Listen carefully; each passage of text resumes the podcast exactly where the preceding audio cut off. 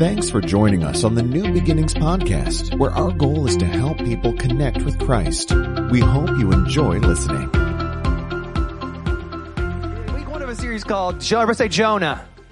You know, a lot of times if you go to a church and you go into the kids ministry area, there's some classroom painted with a big whale about to eat a dude. It's sometimes uh, kind of pushed out to a kid story. It is not a kid story. It is brilliantly written. It is a wonderful story. And I'm telling you what, when the people of Israel read this book, they were so shocked and so challenged and had to wrestle so hard with this book. This book was a total shift in the way that they thought about life and the thought about the world around them and the way they thought about God. It is unbelievable. So, let me do something real quick though. Let me save uh, save marriages because that's what I do here at New Beginnings. I save marriages. There's a couple in our church, and uh, if there's one couple, there's at least five of you, and they were arguing over whether Jonah was a real story or whether it was just allegory.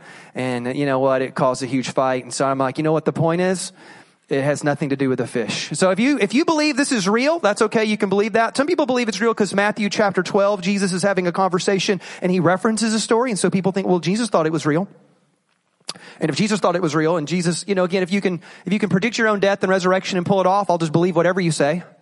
That's a decent way to live life, right? Like, okay, if you can do that, I'll just believe you. And so some people think that because Jesus referenced the story that it must be real. Other people, a lot of scholars don't believe it's real. They look at the way it was written and the style and the, if you compare it to the way the other prophets wrote, it was clearly written in a story format. And normally whenever there's a, a fish eating people or, or, you know, that's like, okay, there's probably storytelling here. It's probably ancient storytelling. So, but whatever you believe, it doesn't matter because that's not the point. The point of the story has nothing to do with a fish. It is a radical shift in the way that you see the world around you and particularly the way that you see God. That's the point of the story. And it is so good. And the way that it works is this. I'll give you the breakdown. It is so easy to read Jonah. So if you this week, if you're a little bored, go open your Bible, go to the book of Jonah. Now, good luck if you can find it, right?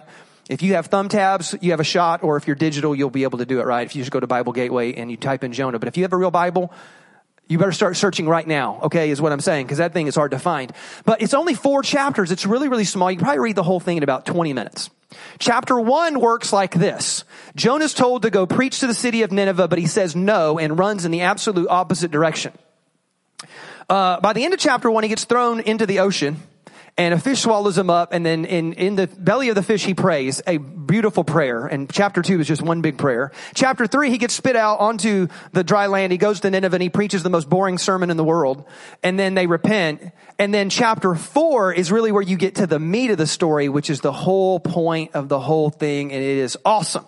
Everybody say but That'll be a couple weeks. We'll, we'll get there. Today I just want to look at the opening part of the book of Jonah. So this week, go read it if you get a chance. And it doesn't matter if you, if you think it's real or not think it's real because, um, that's ridiculous, right? That's where Christians, Christians can be so weird sometimes.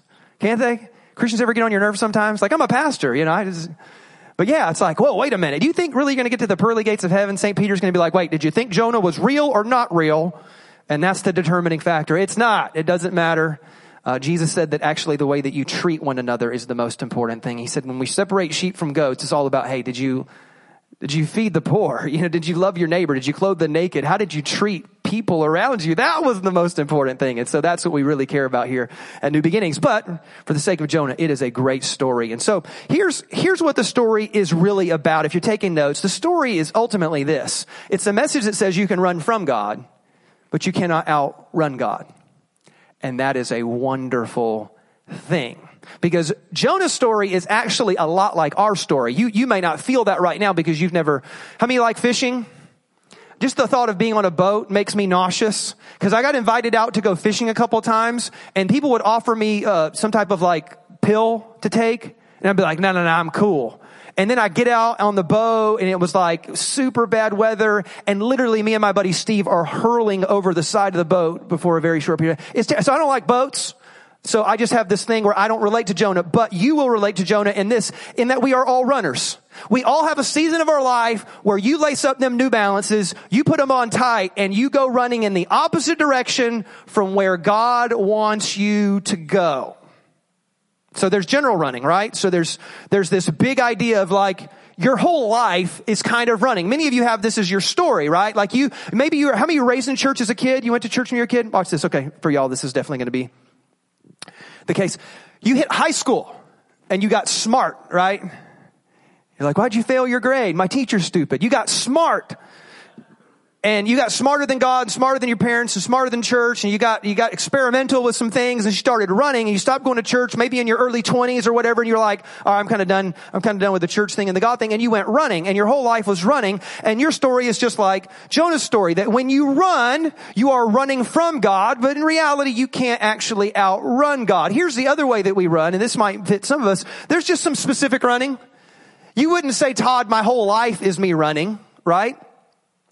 But you have like an area. You have a thing where you're like, well, I don't run completely, Todd. I'm here today. But you got like an area of your life, you know, like where all of a sudden God challenges you and you're like, no, no, no, no, that's mine. Like, you know, God starts challenging about how you date and how you treat the opposite sex and how you handle that. You're like, yeah, yeah, yeah, God, I got that. I'd like this whole salvation thing, but I'd like to date how I want to date, right? And you're like, you got that one. Or finances. That's another big area. Everybody struggles with that. Like, God, you have my heart. I'll do whatever you want, but don't touch my wallet. I got that. Don't worry. And so we have specific little areas where we're like, no, God, I've got this. And so you're running. And maybe you don't even feel like it's running. In your mind, you're like, well, I'm avoiding, right? Because I don't even like running, right? Like me and my wife don't run. My wife doesn't run because of medical reasons. It's bad for her knees. I don't run for personal reasons. I personally dislike running. I think that's why God gave us the ability to invent cars. It is way more efficient than running. And you know, there's that Bible verse in, in, in Proverbs 28 1. Have you read this verse? So you should consider this if you're a runner. Proverbs 28 1 says, Only the wicked run when no one's chasing them. So, so maybe you should, so you don't feel like you're a runner, maybe you're just an avoider, right? That's what I would say. I'm not like Jonah. I don't run places. I just avoid. I avoid God's voice in my life or I just, I, I tune God out a little bit, but it's all in the classification of you're running. You're running from God. And so he, here's the other thing too. This is what I've noticed. This is after just me loving people and connecting with people and counseling people is, uh, we all run for roughly the same reasons right? We have, whether it's specific running or general running, we all run for the same reasons. For example, we think we'll just miss out on something good. You look at like this thing, this principle of wisdom in scripture and you're like, no, because if I do that, my life won't be as much fun. Like I, I, just, I'll miss out on something that's really, really good. And what you don't know is, is that God has this incredible insight into how life actually works and unfolds. And so what you end up doing is, is that you end up partaking in immediate happiness and you end up sacrificing long-term joy and contentment. Does that, does that make anybody got a, yeah, when you think about your life, you're like, yeah, yeah, I remember that. I traded in the immediate, but I lost out on the long term because I thought I was convinced I'd missed out on something good. Here's another one that we just don't trust God. We read things and we're like, I don't know. I'm not sure about that. Here's another one. We think we're smarter than God. We look at certain things and we're like, well, look, that's an ancient book. That's dumb. That's, you don't know what it's like to live now in the insta world. Like, come on. Let's, and here's another one. Sometimes we run because we confuse God with church or, or church people or church leaders. You ever, ever done that?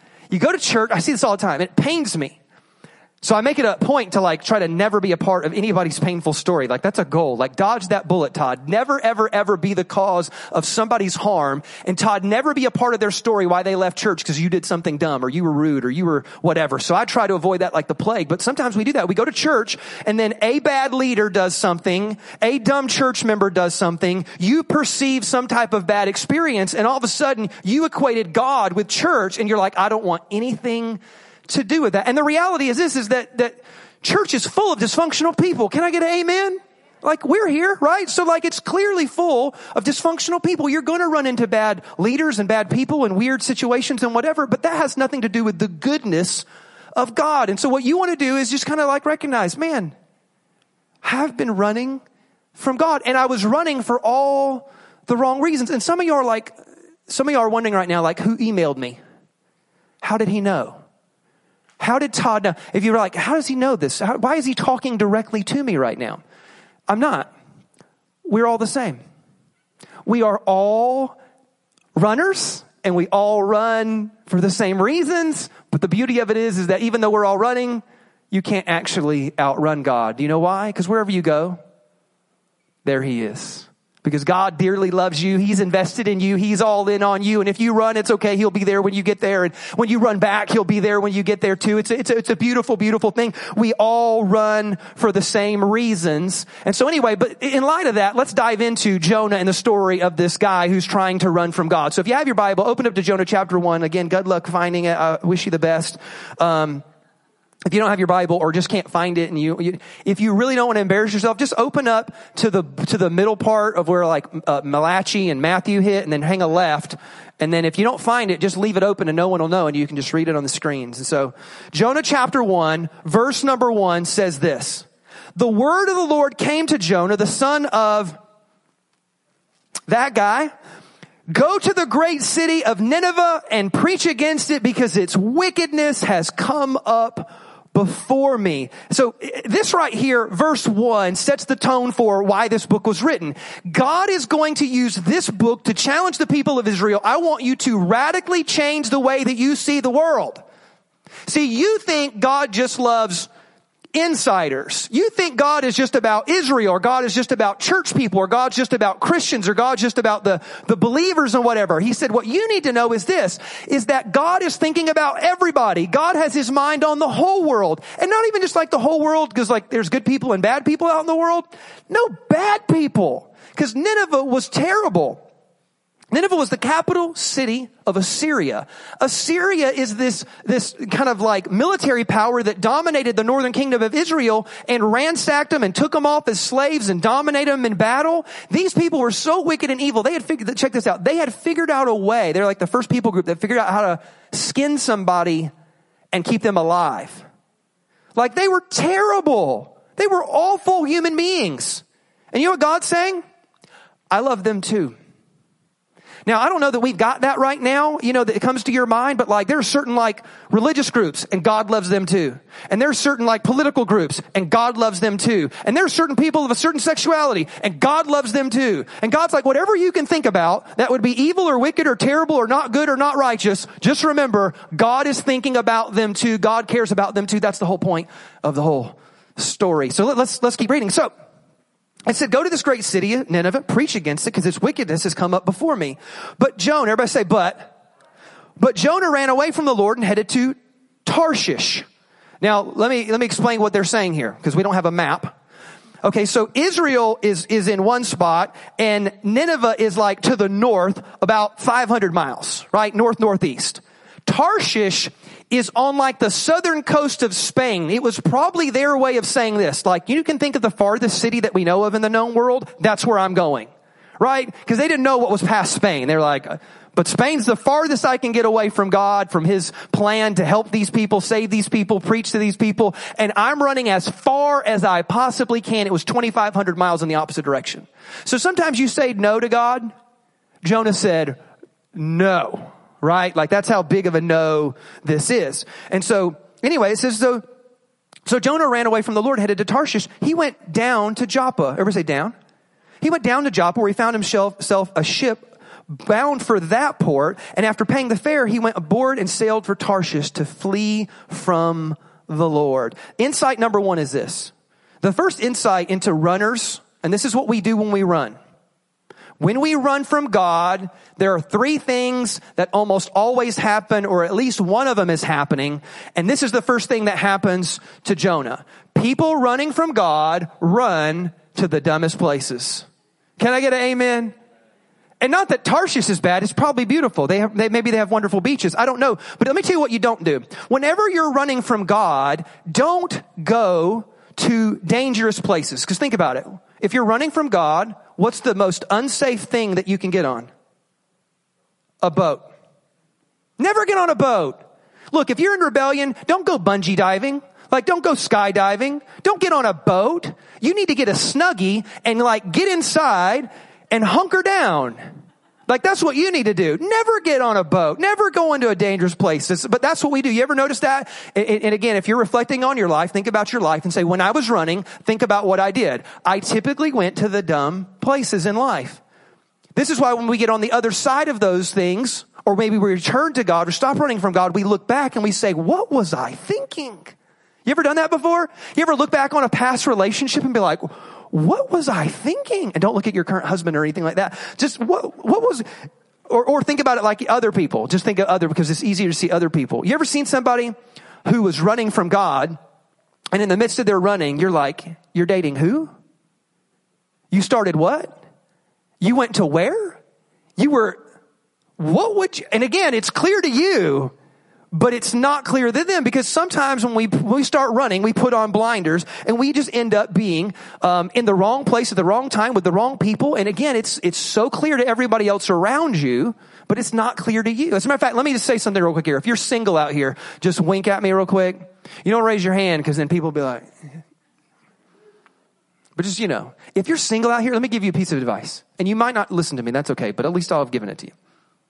If you're single and you're running from God, never get married when you're on the run. Like, never do that. Never, never be like, hey, I'm running right now, go get married. Don't do that.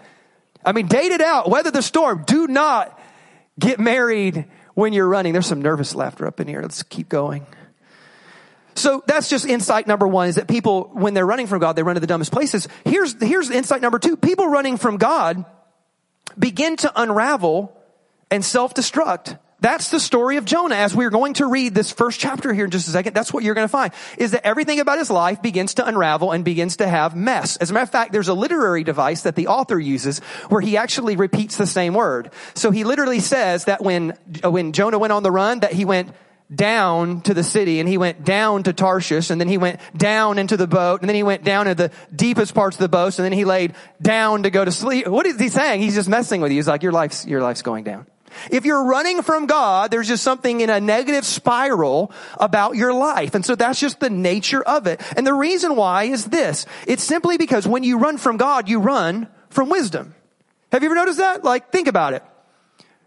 Christ is our wisdom. The scriptures give us wisdom. And so when you run from God, you're actually running from wisdom itself. That's why, have you ever noticed this too? Have you ever noticed when you're running and you get done running or you return from running, you look at your bank account and your financial statements and you're like, whoo, what was I thinking. Sometimes we make purchases or we take trips or we do things financially and we end up again having just mess in the area of our life. You think about it in your marriage. You take a season of your life where you're running and then see how it affected your marriage, your kid problems. And, and you, again, you say like, how could I have been so blind? How could I have not seen that? Well, the, the reason why you couldn't see it was is because when you're running, you're actually running from wisdom itself. Here's another. When you run from God, you run from unconditional love and acceptance. Ever notice that? Like when you are actually close to God in, in, in proximity, you're close to God in your heart, you're close to God in your relationship with Him, there's a, there's a void that gets filled. Like I feel a sense of fullness and wholeness and security. So God's meeting a need that no other human can meet. But then when I run from God, you run away from that. So you end up with a little bit of a hole in the soul. You end up with a little bit of a, a void and an emptiness there. And so what you do is you try to fill it with people. This is why we were talking earlier about like, why is it that when you're running, you end up with the wrong person. It's because, well, you ran from unconditional love and acceptance. And as you ran from that, you were like, well, I need a fix. I need to be loved. I need to have that thing filled up. And so you were, you were looking for love. Yeah, y'all know that song. I don't even need to finish it. And so, so again, and then, and then thirdly, when you run, for, by the way, looking for love in all the wrong places if you were born after 1990, I'm sorry. So when you run from God, you run from your purpose, right? Like God is the creator. You are the creation. Do you know what dictates the purpose of any creation? It's the designer, right? Like the designer comes up with a blueprint and a thought, and so he de- he designs something with purpose in mind, right? And when you run from your creator and you run from God, you're literally running from purpose itself. And so that's another reason why you seem to like get into the dumb things, get into the wrong things, get into bad things, seem to be so unsatisfied and so unfulfilled. It's because well, you were actually running from your purpose. Now, here's the third insight that we're going to see when we read the story, which is this. Is that people running from God, and this is tough, people running from God always hurt the people around them. Everyone knows that? No need for amens. Just when we run from God, what happens is, is that you have to recognize that although you're running, you've got a, a spouse next to you. You've got kids around you. you. are going to literally carry some people with you into that hurt. Your spouse will take a hit. Your kids will take a hit. You know what I'm talking about. You, if you've ever had a season of life where you ran from God, you ran from His wisdom, you ran from His purpose for your life, you're like, man, I ended up with carnage around me. It literally began to hurt those around me. Everybody say, but. But the cool part of the story that we're going to see in just a second here as we read the story is this, is that God never quits. Like that's the grace of God. You can run, you can't outrun him. God does not quit on you. God does ne- God never says, well, I guess that's it. I'll move on. I guess I'm done with so and so. Forget them. I don't need them and I'm just going to move on. No, no, no, no, no. God doesn't quit on you. It's almost like this is similar to the story of the prodigal son. Like the prodigal son chooses to reject the father, chooses to run off into dumb places and do dumb things with dumb people. He does all the markers of a runner. And you know what happens is, is that as he returns, God's just waiting, patiently waiting. Because God doesn't force you, but he waits. And as God waits, as soon as the son returns, what happens? The father's like, no, no, no. Get that kid a new coat, put a new pair of shoes on him. We're bringing him in. Let's throw a party. We're doing this tonight. Because God never quits on you. That is the beauty of God's grace. He did not quit on Jonah, even when Jonah ran, and he didn't quit on Nineveh, even though they were wicked. So this is how the story goes. Are you ready? Verse number four. So, so remember, Jonah runs in the opposite direction. We saw what happens to runners, and now we'll see it unfold. Then the Lord sent a great wind on the sea, and such a violent storm arose that the ship threatened to break up. All the sailors were afraid. Now, how many know that's a bad sign? Right? These are people that live on the boat. When the sailor's afraid, you should be afraid. Airplanes are the same way, right? You look at the flight attendants. If they're scared, you should be scared. If they're not scared, it's okay. You're going to make it, right? So that's, that's, all the sailors are afraid. So they cry out to their own God. These aren't Israelites. These are pagans. These are people worshiping who knows what. And so they start throwing the cargo into the sea so they can lighten the ship. But Jonah, had gone down below deck where he lay and fell into a deep sleep. The captain went to him and said, well, how can you sleep? Get up and call on your God. Like everybody's calling in right now. Everybody's cashing that ship. Everybody's making that phone call. Maybe he'll take notice of us so that we don't perish. And then the sailors said to each other, come, let us cast lots. Now here's what casting lots is. Casting lots is like rolling the, devi- the dice or, or checking out a Ouija board, right? It was this kind of like old school ancient way of trying to get God to speak, right?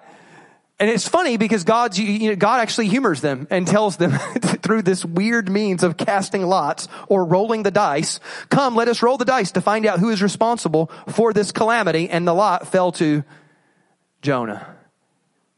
Can you imagine you're on a boat, you're throwing your cargo over, which is the reason why you were on the ship, right? You were on the ship to like transport cargo. You threw it overboard. You're about to die. And then all of a sudden God's like, it's that guy. What do you do with that guy? Watch. So they asked him, tell us who's responsible for all this trouble. What kind of work do you do? I'm a runner. Where do you come from? What is your country? From what people are you? And he answered, well, I'm a Hebrew and I worship the Lord, the God of heaven who made the sea. So you know this sea that's gone crazy? The sea that's about to kill us? Yeah, that God, the one that made that God, that's the one I'm with and the dry land, which is apparently where I should have stayed with a snuggie and Netflix and just hunker down, but I was dumb and I got on a boat. So verse 10, this terrified the sailors and they asked, what have you done? They knew he was running away from the Lord because he had already told them so. The sea was getting rougher and rougher. So they asked, what should we do to you to make the sea calm down for us? That's what you do. What do I need to do to you? To get God to help me in this situation. So again, Jonah realizes his running from God is now futile. Like he's backed himself into a corner. Like he has nowhere to go. His running brought this on. Remember, it was God that, that, that, sent the storm. That's the point of the story, right? no, no, no. God didn't quit on you. And here's the beauty of it, is that God didn't send this storm to pay you back. God sent this storm to bring you back. And people who can recognize the difference, they look back into their past and they see the painful experience of their life and they see God at work using that pain many times to pull them closer and closer or just to bring them back all together. And sometimes it feels like God's punishing you in the moment, moment. He's not. He's not paying you back. He's bringing you back because God's all in on you. God is invested in you. God loves you. God cares about you. So this is what Jonah says. Jonah says, well, verse 12, pick me up and throw me into the sea and it will be calm. I know that it is my fault that this great storm has come upon you. Instead, the men did their best to row back to land, but they could not. I, I appreciate that. Like these guys are actually nice guys, right? I would have just thrown him in. That's what I'd have done. I'd have been like, get out of here. You're overboard. Instead, they did their best to row back to land, but they could not for the sea grew even wilder. Remember before it said it got rougher and rougher. Now it's gotten wilder. Then they cried out to the Lord, please Lord, do not let us die for taking this man's life. It's almost like, well, wait a minute. If God sent a storm because of this guy and we kill him, is God going to get us? So that's what they're thinking about. Do not hold us accountable for killing an innocent man, for you, Lord, have done as you pleased. And then they took Jonah and threw him overboard, and the raging sea grew calm. At this, the men greatly feared the Lord. I love this. Like Jonah's pain and punishment was just evangelism. Look at this. These guys are converts now. They used to be pagans. They were rolling dice and Ouija boards a minute ago. They're like, look at, look what happens now. These men greatly feared the Lord and they offered a sacrifice to the Lord and made vows to him. They're like, oh, we're in. We're in. If this is the God of Jonah, we're in because you control the sea. This is crazy. So they're all in. And the point is this, if you're taking notes, is this, is that when you run from God, he doesn't chase you. He waits for you. So when you think about your life and you think about your season of run, and maybe you're in that season right now, and that's maybe what you really need to contemplate. Did, did somebody like promise to take me to the buffet today, and that's why I'm here at church? And it just happened to be that somebody emailed the pastor and said, could you please preach a message like this? And it didn't happen that way. You just happened to be here because God hasn't quit on you. God is invested in you. God's all in on you. God dearly loves you. And you've been running from God. You've been running from wisdom. You've been running from your purpose, which is why life seems so unfulfilling sometimes. You've been running from unconditional love, which is why you long for it in other people, but even that doesn't seem to fully satisfy. And you go on these runs from wisdom and purpose and love and all these things. And what you don't recognize is that God, He's waiting. And this is your moment and this is your opportunity. And sometimes there's even pain. And here's the deal. I actually think that this is, again, this is a story that shows us how life works. When you really look at life, I think sometimes, especially if you have faith in God, a lot of times you look at your negative circumstances and you truly believe, oh, that's God getting me or that's God doing something to me. And I think 99% of the time, God's not doing anything. That's just the nature of sin. Have you ever wondered why God is so anti-sin? It's simple. It's because sin hurts you. It's not like God has some arbitrary list to see if you're good or bad or not. That's ridiculous. No, there's just things out there that create harm and death and destruction in your life. And God's like, no, let's avoid those. Because God is a great loving parent. Sin is not this thing where, you know, again, God's trying to see if you're good or bad, in or out, right or wrong, good rule keeper or not. This is no, no, no. Just avoid this because I love you. Avoid this because this will hurt you. Avoid this because this will bring destruction into your life. And most of the time that we're, we're, we're reaping punishment in our life, that's just sin taking its effect on our life. But in this case, you see, even when it is God, is that God is never ever punishing to get you back, only to bring you back. And he is patiently and lovingly waiting on you. Now watch this, verse 17. We're about to close here. So it says, now the Lord provided.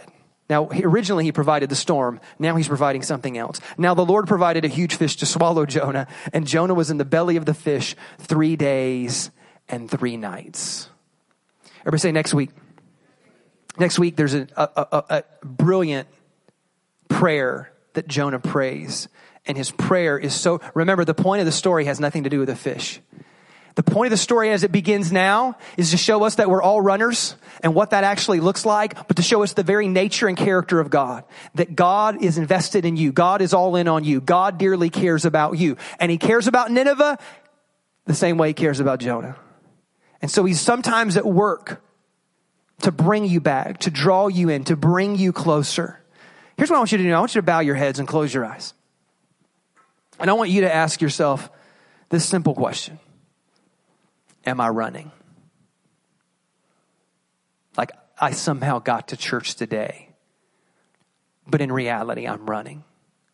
Like I'm not connected to God. I don't feel God's presence. I'm not walking in God's wisdom. I've been running. I've been doing my own thing. I thought it'd be more fun. I thought I was smarter. I thought I had it figured out. I thought it'd be better.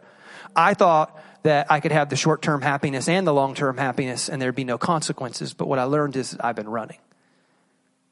Are you running? And if you are, then the invitation is still here. You can always return. What's amazing is, is that you can run for years from God, but return in the blink of an eye. Literally, it takes a moment. It takes a moment for something to turn in your heart for you to say, no, God, I've been running, but I want back. I, I, need your help. I need your love. I need your presence. I need your wisdom. I want back in. And there's God waiting with open arms saying, yeah, because I'm all in on you. I've invested into you. Here, here's a question for some of you that are not running with your whole life, but like, hey, uh, where, what area specifically of your life are you running? You know what I'm talking about? Like some of you serve, you give, you pray, you worship. It's, it's not that you don't love God or honor God or want to know and walk with God, but you got that one area of your life. You got that thing where you kind of put it in a box and you got its own little category and it's its own little thing. And I just, I just shove it over to the side. And I'm like, God, I want you to have my whole life except for this thing. This one's mine. And what I would say is this, is that God so wants to, to bless and help to be involved, to be a part of that one little area of your life. If you'll just let him in, I promise God wants to bless you. God wants to help you. God wants to strengthen you. So today, if you're in here and you say, Todd, okay, you got me. That's me. I am Jonah. I am in the story. That's me. And I've been running. And then here's what I want you to do. On the count of three, I want you to slip your hand up in the air. Let's just have a moment of honesty and confession with God and say, nope, that's me. I've been running, but I, I'm ready to return. On the count of three, one, two, three, and slip that hand up in the air. Yeah, yeah, yeah. Yeah. I've been running. I've been running. Or I got that thing. I got that one box. I don't let God into that box. That's my box. Yeah. That's, this is your moment right here. Let's do this. As a matter of fact, church, can we do something? We want to pray a prayer together, but we're going to pray it all together. We're going to say it out loud. But we're all going to do it together. So those people that raise their hand, they won't feel awkward or weird in any way. We'll be all in together. Can we do it together? So everybody repeat this little simple prayer after me. Everybody say, Lord Jesus, come into my heart and change my life. I recognize that I need you. I'm lost and I need to be found. I'm a runner, but I need to go home. Lord, I thank you that you love me, that you're for me. Help me to know you and to walk with you today and every day for the rest of my life. It's in your name that I pray. And come on, we all said amen and amen. And give Lord a big hand clap this morning. Thanks again for listening to the New Beginnings podcast. For more information on New Beginnings Church, please visit us online at nbchurch.tv.